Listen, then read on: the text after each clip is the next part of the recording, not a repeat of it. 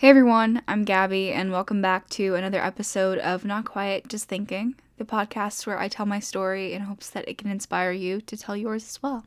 Today, I want to talk about something that I personally have been working on in the past few weeks, and I think it's something we could all benefit from putting more energy towards, and that is positivity and having a positive mindset. I have a few methods of things that I've been trying out and that have been helping me, so I just wanted to share those with you today. And before we even get into the episode, I just want to say I'm in no way claiming that these things are a cure for whatever struggles you're going through because I know just as well as anyone that when you're voicing those those challenges and people come back at you with, oh, well, just be more positive or, you know, think about all the things you have that others don't. That really isn't helpful. So I'm not saying like these things are gonna fix every problem you're going through. I just think that these are things that we could all do that can make our daily life seem a little bit easier and just help us improve our mindset a little bit each day and and that can have an overall large impact on on our life and on who we are. So I just wanted to share these things today and I hope you enjoy this episode. I don't know about you, but I get really frustrated when I'm having a good day. You know, I wake up, I'm productive in the morning, maybe I go to the gym. I'm just feeling really good and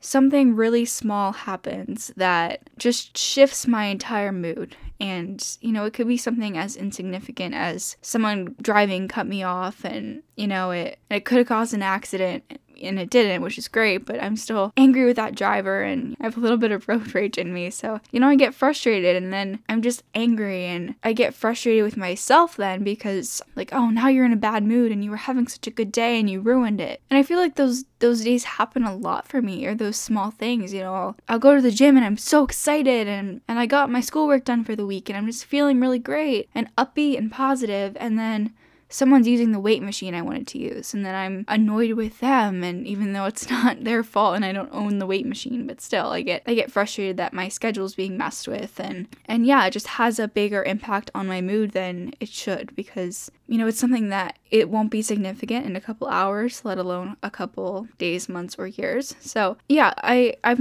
I noticed that pattern happening really frequently. And looking at the bigger picture of the things going on in my life right now, I, I wanted to try to overlook the small, insignificant obstacles that come up throughout the day because they don't matter. And I know for me, at least, when I'm having a good day, I want to embrace that. I want to just enjoy that. So I've been trying different things to reframe my mindset. When I have something small come up that I find myself frustrated by or angered by or just annoyed by, I found some things that help me sort of come back to the moment and and work through that emotion temporarily and then you know, get back to where I was and just go on with my day and and embrace my energy, you know? And I think the main thing with that, which I talked about a little bit last week, is just control. You know, you can't control other people's mood and you can't control someone else's actions or you know, what someone else is doing that may have an impact on you and your energy. So I've just been trying to, you know, overlook the things like that. Like, I'm not gonna let someone who comes into the store I'm working at and isn't very kind to me bother me. You know, they might in the moment, but at the end of the day, the only thing I could control in the moment was my reaction to them. So I, in those moments, I've said before, it's not helpful to sort of like push those emotions away and try to just get rid of them because, you know, they're there for a reason. Something may have really bothered you, even if it is small looking back on it. So it's okay to let those emotions exist there and, and be in your mind for a few moments. But I think when you're ready to to overlook them, you know, you can do something like take some deep breaths or talk it out with someone or even in your own mind just have sort of, you know, a process of, okay, what happened? What upset me? Does it really matter? Is it going to matter tomorrow? What impact is this really having on me? And should it be impacting me this much? So, you know, for example, the whole gym thing. Someone's using the weight machine. Okay, why why is that frustrating me? Because it's messing with my plan and my schedule. Is this going to matter tomorrow? Not really, because I can come back and I can use that machine tomorrow. Or maybe they'll be done with it in 10 minutes and I can use it then. And you know, maybe this is impacting me so much because I'm I'm stressed about something I have to do later and I'm trying to get my workout done as quickly as possible. So, you know, maybe that just comes along with trying to be a little bit more organized and, and getting my work done ahead of time so I can come to the gym and take my time and and just, you know, really be present and to take a deep breath. Our, mo- our emotions are there for a reason. So I think just going through that process in your head of like, what is bothering me? What is causing this? And why is it having this impact on me? And if you can't come up with a really reasonable explanation, just take a deep breath and try to look by it, look past it. I know that's easier said than done, but I think that comes with just recognizing the emotions and recognizing the small things that are having an impact on you.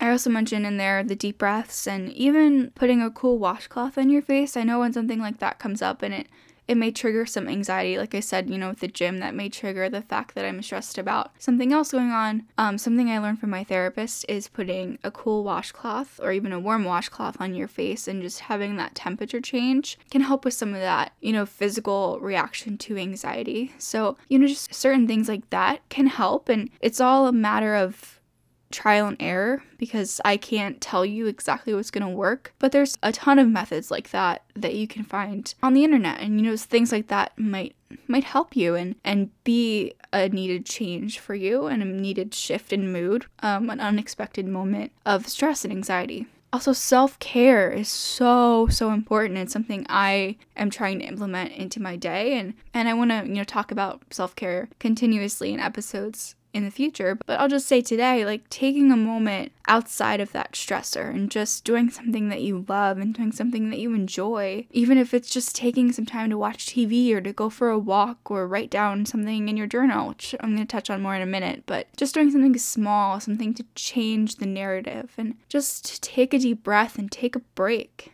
is so incredibly helpful. So even if, you know, that that small thing that's bothering you is just the fact that you're working and you need and you've been working for hours and you're like this is it's so nice outside and it was a good day in the morning but now I'm really stressed. Just doing something to take care of yourself and to step away from that for a few moments can really really help. And now with the journaling thing that I said. This is something I've been trying to do cons- consistently in the morning because you know, even though there are days where I'm having a good morning, there's also days where I wake up and I'm exhausted. I don't feel like doing anything and I didn't maybe I didn't sleep that well the night before. I was stressed about the next day.